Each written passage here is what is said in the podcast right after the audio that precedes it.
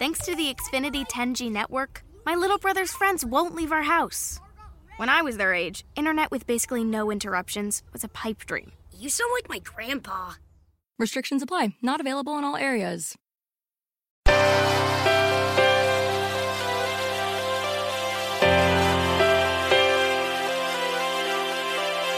Self-Publishing Master. Consigli e strategie per il self-publishing.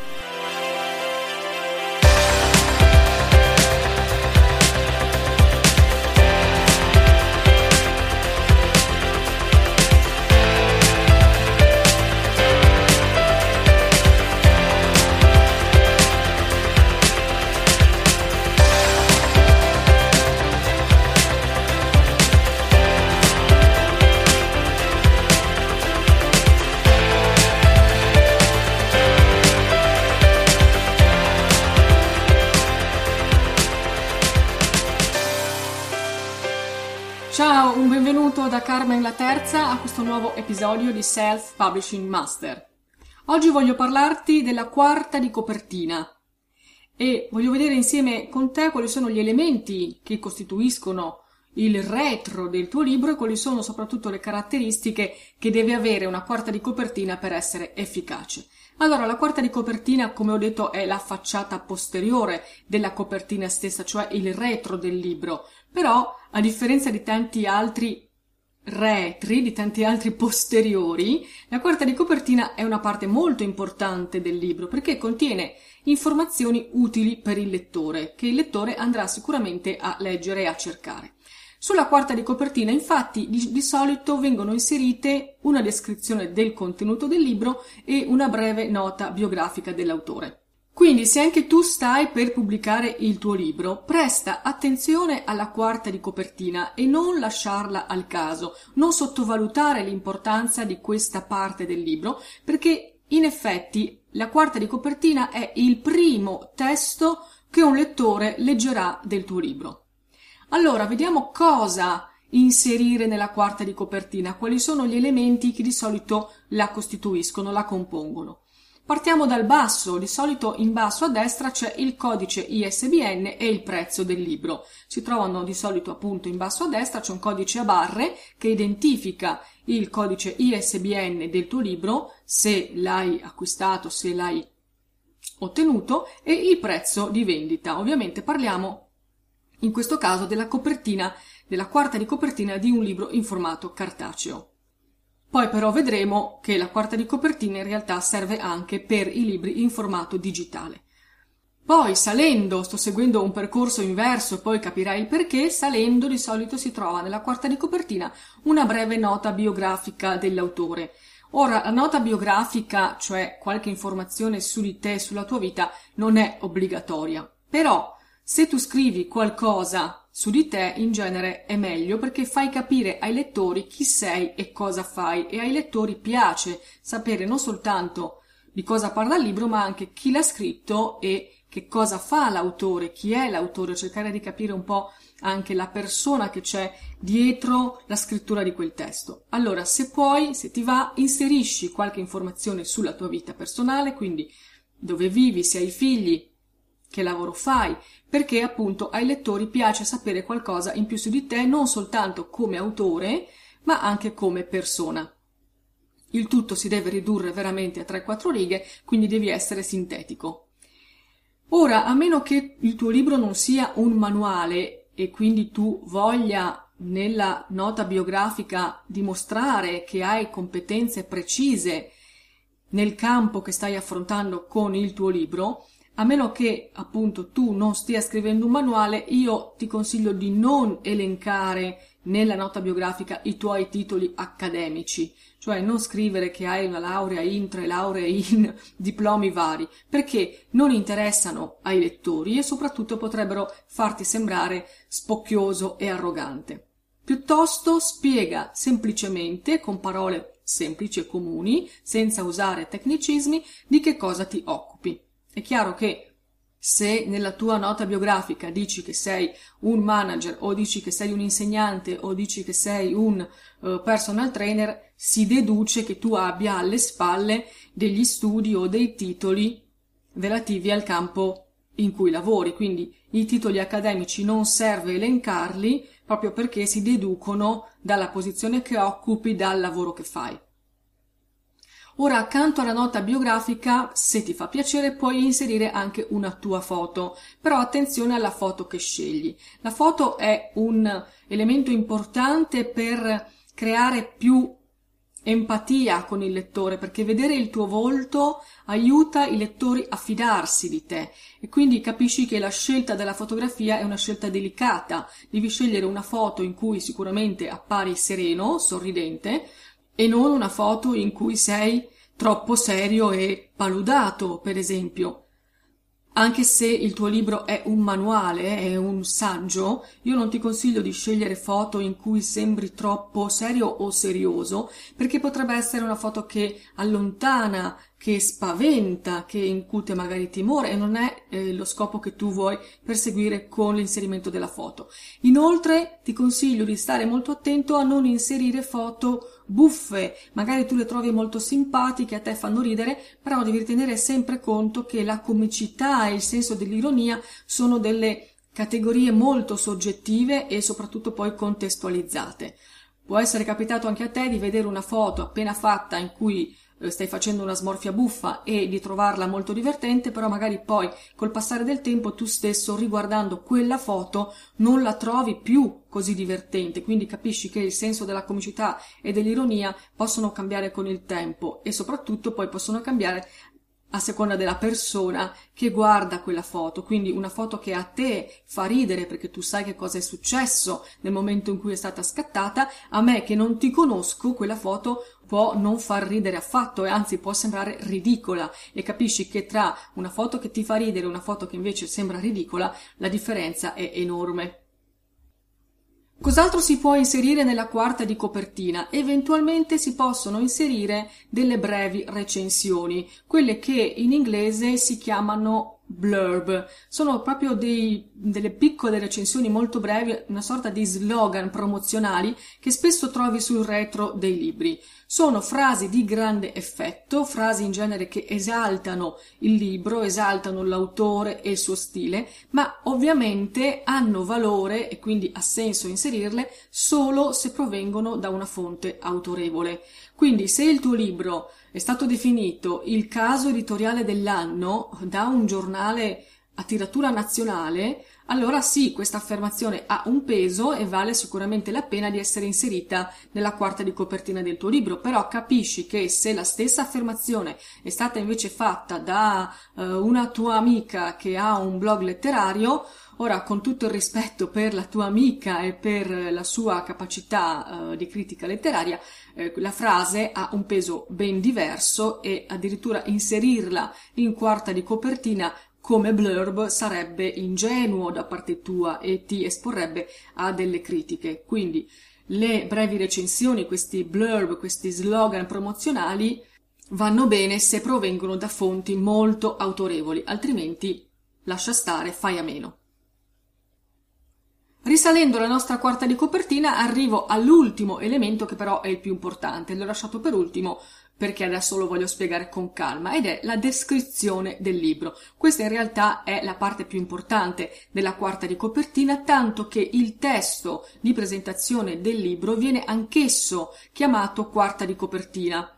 Quindi quando senti parlare di quarta di copertina Potrebbe avere due significati il termine, ci si può riferire con il termine quarta di copertina a tutta la quarta di copertina, quindi a tutta la parte retro del libro, alla facciata posteriore in cui sono inseriti appunto anche altri elementi, oppure con lo stesso termine ci si può riferire in modo ristretto solo al testo di descrizione del libro. È un testo molto importante perché ha lo scopo di attrarre il lettore e di convincerlo a comprare il libro. Allora, è un testo che va redatto con cura e di cui adesso voglio vedere con te le caratteristiche. La prima caratteristica del testo di quarta di copertina è che non è una sinossi. Lo voglio dire subito, voglio essere molto chiara. Purtroppo spesso sento usare il termine sinossi o addirittura lo vedo scritto, il termine sinossi per indicare il testo di quarta di copertina. Però non è così, si crea solo una confusione tra questi due termini che vengono usati impropriamente come fossero dei sinonimi quando invece non lo sono affatto. Perché? Perché eh, la quarta di copertina e la sinossi sono due cose molto diverse. La sinossi è un riassunto del libro, quindi è il riassunto della trama, di quello che accade nella storia e eh, la sinossi completa comprende anche il finale mentre la quarta di copertina non è un riassunto perché non ha lo scopo e di solito proprio non racconta la trama del libro e tantomeno ne svela l'epilogo. Tu non troverai mai in quarta di copertina svelato il finale della storia. Sarebbe veramente un passo falso dell'autore mettere in quarta di copertina il finale dell'opera. Allora, a cosa serve la sinossi? La sinossi è un riassunto che, ripeto, contiene anche il finale e serve per proporre il libro, per esempio, a case editrici o ad agenti letterari, perché spesso le case editrici e gli agenti letterari, prima di leggere completamente il testo, il tuo testo, vogliono sapere di cosa parla, quindi ti chiedono una sinossi, ovviamente comprensiva di finale, perché a loro non interessa essere sorpresi nella lettura, avere quindi il colpo di scena finale. A loro interessa capire se la storia che tu stai proponendo può essere una storia che risponde ai loro criteri e aderisce alle loro linee editoriali. Quindi la sinossi puoi scriverla per il tuo testo se hai questo tipo di necessità, quindi se stai cercando un editore, se stai cercando un agente letterario, preparala sicuramente perché ti verrà chiesta, ma la sinossi non è il testo che tu andrai ad inserire nella quarta di copertina. Il testo di quarta di copertina è un testo molto diverso e veniamo quindi alla seconda caratteristica di questo testo di quarta di copertina, che è quella di essere un testo persuasivo. Per scrivere una quarta di copertina efficace bisogna seguire una regola ed è una e solo una. La quarta di copertina deve convincere, non raccontare. Te lo ripeto, la quarta di copertina deve convincere, non raccontare. Questo significa che il testo di quarta non ha lo scopo di raccontare i contenuti del libro, di raccontare cosa succede nella storia, bensì ha lo scopo di attrarre l'attenzione del lettore, di incuriosirlo e invogliarlo all'acquisto. Allora si tratta di un testo persuasivo, non di un testo narrativo. Ora, quando dico che la quarta di copertina non è un testo narrativo, non significa che non conterrà alcuni elementi narrativi. Sicuramente nel testo di quarta tu inserirai alcuni elementi narrativi per raccontare appunto qualcosa sul libro o sul personaggio, sulla storia dove è ambientata, però racconterai solo ciò che ti serve per raggiungere il tuo scopo e lo scopo rimane quello di convincere il lettore, convincerlo che il libro che ha davanti è proprio il libro che fa per lui, è il libro che lui ha bisogno in quel momento di comprare. Questo è lo scopo della quarta di copertina. È capitato sicuramente molte volte anche a te di decidere di comprare un libro proprio per aver letto la quarta di copertina. Quante volte entri in libreria, fai un giro tra gli scaffali, osservi le copertine, poi ti lasci attrarre da una, dall'altra, da questa o da quella, allunghi una mano, prendi un libro e istintivamente lo giri, proprio per leggere cosa c'è scritto dietro, proprio per leggere la quarta di copertina. Funziona così per tutti. Tutti partiamo da una prima visione di insieme delle copertine, ci lasciamo attrarre da una copertina che ci comunica qualcosa a livello emotivo, magari anche da un titolo, poi se siamo in una libreria fisica prendiamo fisicamente quel libro in mano e istintivamente lo giriamo. Per vedere se la quarta di copertina ci conferma quell'emozione, quell'intuito, quell'istinto iniziale che ci ha portato ad allungare la mano e a prendere il libro. E quindi dobbiamo vedere se la quarta di copertina ci dà la spinta definitiva per andare in cassa e comprare il libro. Quindi quello che cerchiamo in questo gesto di girare il libro è una conferma. Abbiamo avuto un istinto che è stato stimolato da una copertina o da un titolo, però sul retro cerchiamo una conferma cerchiamo una conferma che ci dica sì, l'istinto che ti ha portato ad allungare la mano è un istinto valido che va confermato, andando in cassa, pagando e comprando questo libro. Ora, se noi andiamo in una libreria fisica, possiamo appunto fare questo gesto di allungare la mano, prendere il libro e girarlo. Però la quarta di copertina non serve solo per i libri in formato cartaceo. E qui veniamo alla terza caratteristica della quarta di copertina, che è quella di essere necessaria anche per gli ebook. Perché quando entriamo in una libreria fisica possiamo appunto allungare la mano e girare il libro, ma anche in una libreria online possiamo fare qualcosa di simile, cioè possiamo entrare nella pagina di vendita di un libro cliccando sulla copertina o sul titolo del libro e lì in questa pagina troviamo un testo di descrizione del libro che corrisponde proprio al testo che su un libro fisico è stampato sulla quarta di copertina. Allora, se tu stai pensando di pubblicare il tuo libro solo in formato ebook e pensi quindi di non avere bisogno di preparare una copertina completa fronte retro, sappi che non è così. Sicuramente non avrai bisogno di preparare il file grafico della copertina fronte e retro perché ti, ti, basterà il file grafico del fronte della copertina, ma tu dovrai comunque preparare il testo di quarta perché è necessario anche per i libri in formato digitale. Ora, in una puntata precedente ti ho già detto che secondo me tu dovresti prevedere fin da subito anche la realizzazione del tuo libro in formato cartaceo, ma in ogni caso, se tu hai previsto per il tuo libro solo la pubblicazione in formato ebook o comunque vuoi cominciare da questo tipo di pubblicazione, sappi che hai comunque bisogno di stendere il testo di quarta di copertina perché dovrai inserirlo come testo di presentazione del libro in tutte le librerie online in cui andrai a pubblicarlo. Quarta caratteristica del testo di quarta di copertina è quella che il testo di quarta di copertina è la prima cosa che un lettore legge del tuo libro. Allora, che si tratti di un libro cartaceo o di un formato digitale, che si tratti di una libreria online o di una libreria fisica, il testo di quarta di copertina è sempre la prima cosa che un lettore legge del tuo libro.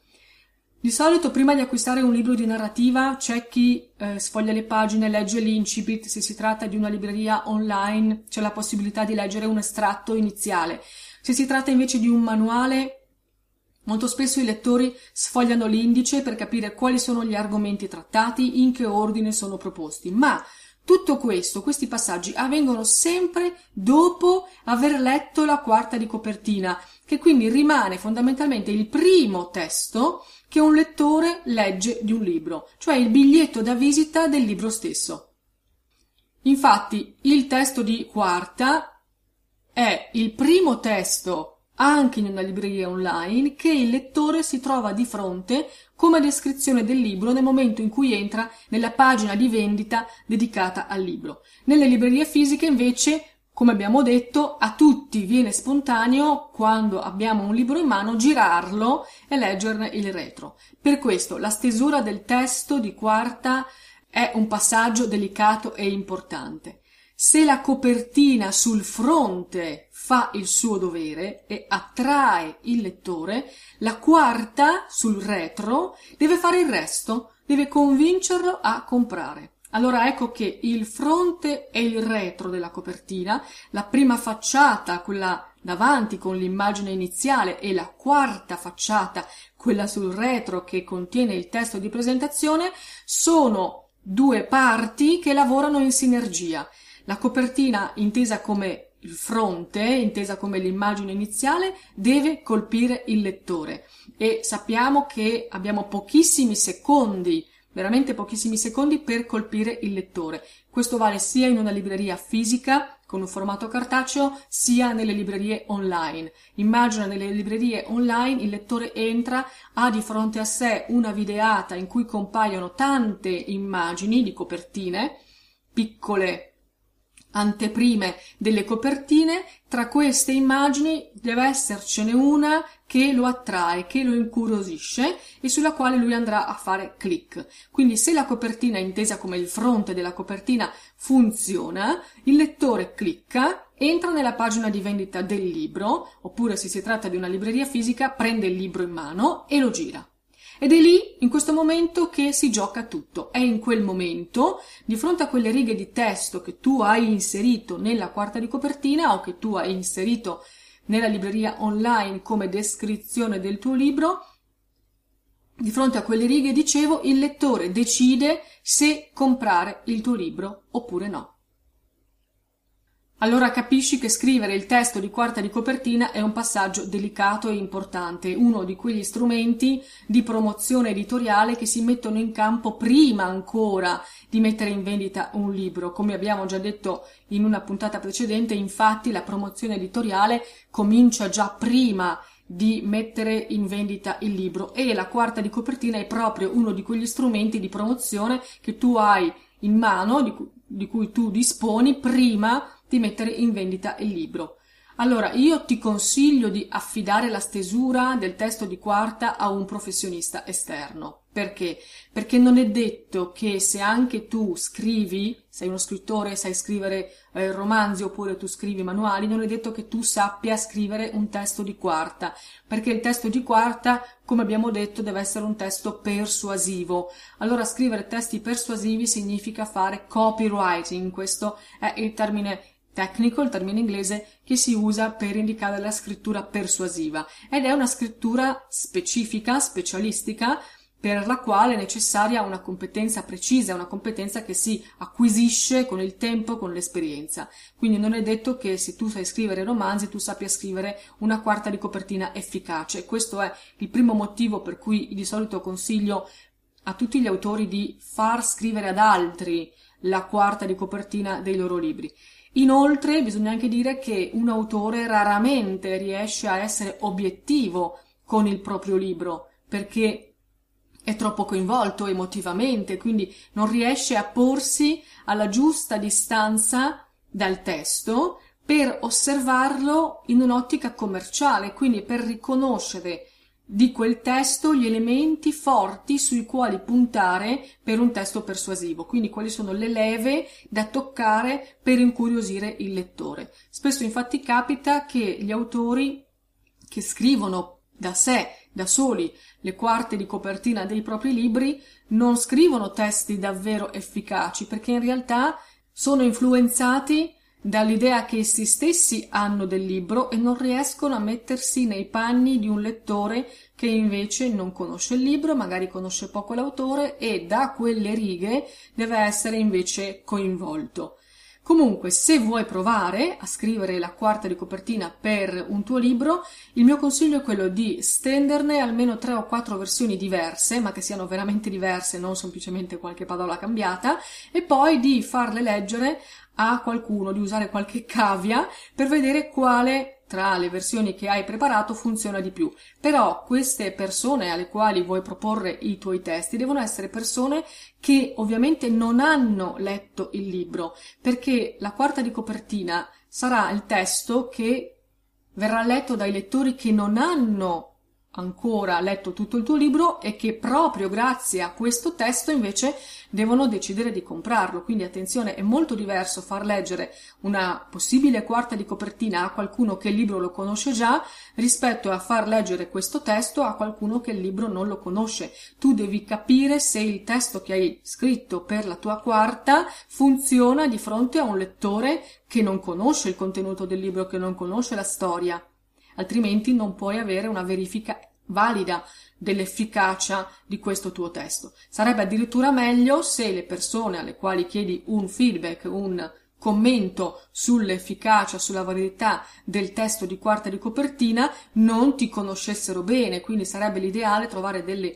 cavie, dei lettori che non solo non hanno letto il libro, ma che conoscono poco anche l'autore del libro, proprio perché sono le cavie perfette, corrispondono al modello di lettore tipo al quale tu intendi rivolgerti.